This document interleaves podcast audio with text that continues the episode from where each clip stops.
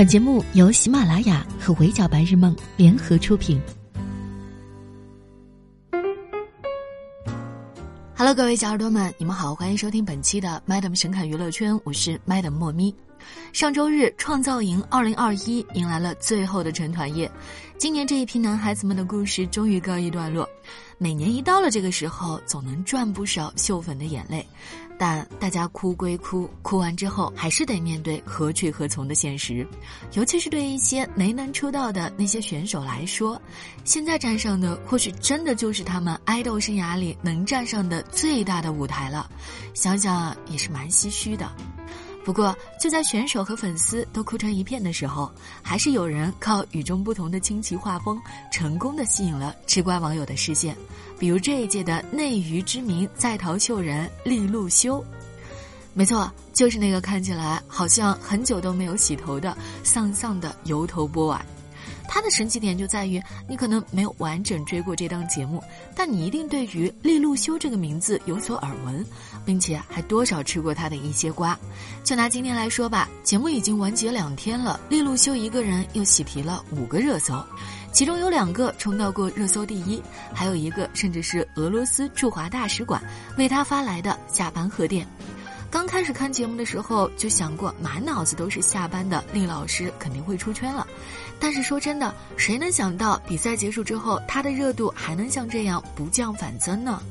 ？Madam 随手不完全统计了一下，利路修最近上过的热搜词条差不多有这些。好家伙，几乎每天都能在热搜上看到他几次。比如，利路修关注三代路人，利路修成北师大思修课案例。利路修的维基百科介绍，利路修机场，利路修谢谢大家的支持，我终于点点点点，利路修翻白眼，利路修直播，利路修直拍，等等等等。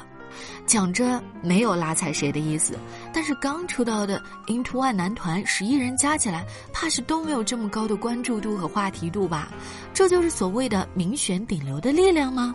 像他这样一个已经二十七岁高龄，上节目前从来没学过唱跳的唱跳双废，成团夜都敢公然划水的胡弄学大师，要是换成别人，可能分分钟都得被观众骂到退赛。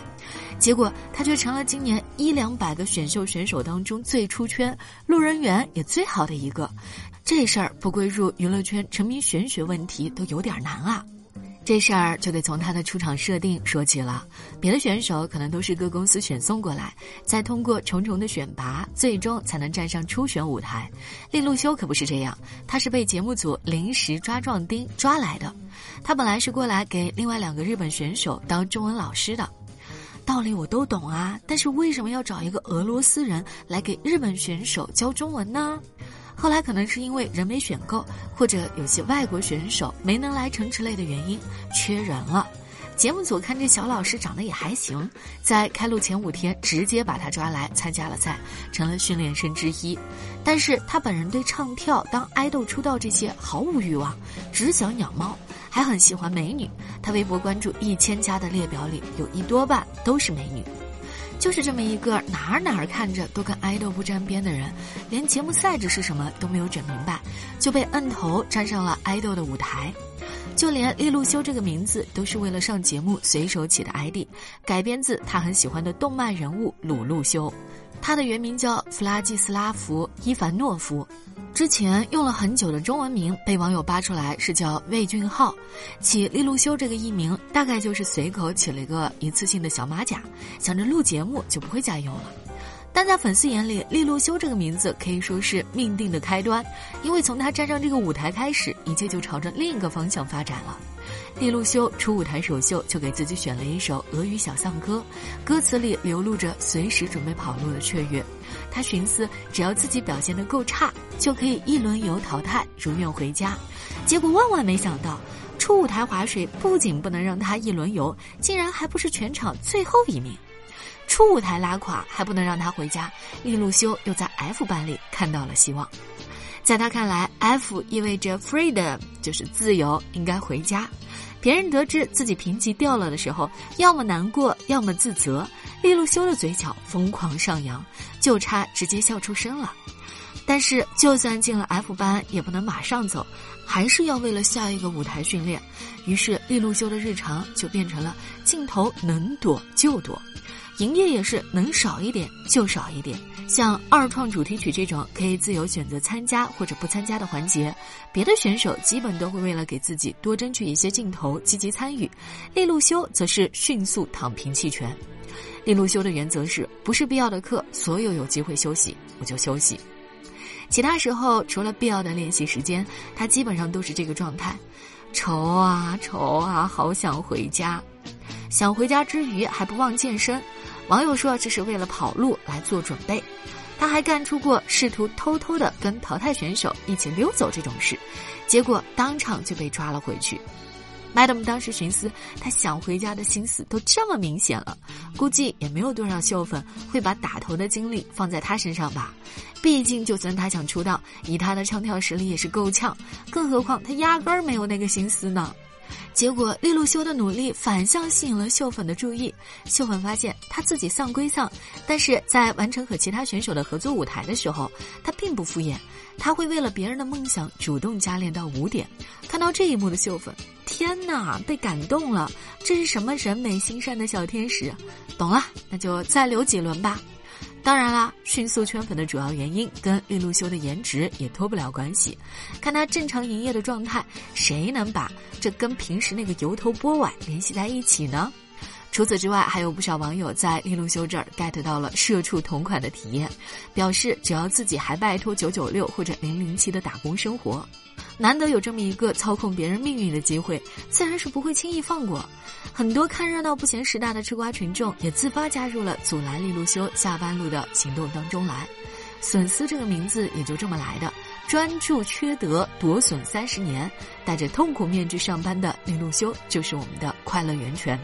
对比一下其他秀人粉圈内卷越来越严重的打头女工们的追星状态，利路修粉圈这种只有沙雕快乐没有劳工压榨的氛围，想不吸引人都难。随手投票的路人也是越来越多，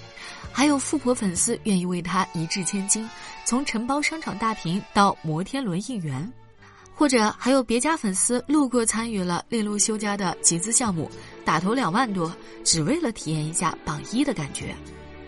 因为这位米卡粉丝的加入，让那些平时就投点零花钱的损丝原地慌了，说这咋整啊？咱也还不起这人情，看来只能把厉老师许给米卡当赘婿了吧。总之，像这种奇奇怪怪的事情一多，就时常会出现这种离谱又好笑的局面。利路修粉圈人均集资金额最少，但参与人次和总金额遥遥领先，从某种意义上来说，也能算是断层第一人了。只不过事实证明，一开始再轻松欢乐的粉圈，也逃不过内卷的命运。利路修直接抛出来“分寸感”这个词，表示希望创始人们尊重他不成团的选择，不要再给他投票了。在越来越多还保持着清醒的粉丝的发声下，利路修后援会终于在决赛前宣布停止集资打头，尊重利路修的选项，满足他只想要第二十三名的心愿。总算没有成团压力之后的利路修，可以说是换了一个人一样，整个人就是喜笑颜开、容光焕发。尤其是成团夜当晚，利路修整个人的状态像极了离职前夜的打工人，摔出了新高度。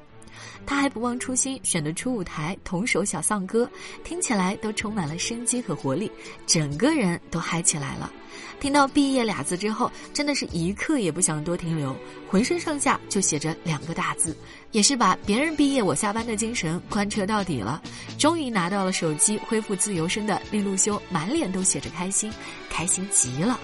天生爱豆利路修来创造营逆天改命的这一趟，可以说是给这类男团节目增加了不少鲜活的色彩。相比于其他成长在爱豆这个体群当中的训练生来说，误闯了楚门的世界，但保持着清醒意识的他可太不一样了。他知道自己要什么，知道自己志不在此，所以总能表现得更加的松弛。同样好奇的是，粉丝们眼看着下班后的利路修依然这么有趣有梗，越来越有爱豆潜质，会后悔放他逃离这个乏味的残酷娱乐圈吗？好的，以上就是本期 Madam 神侃娱乐圈的全部内容了，我是莫咪，下期见，拜。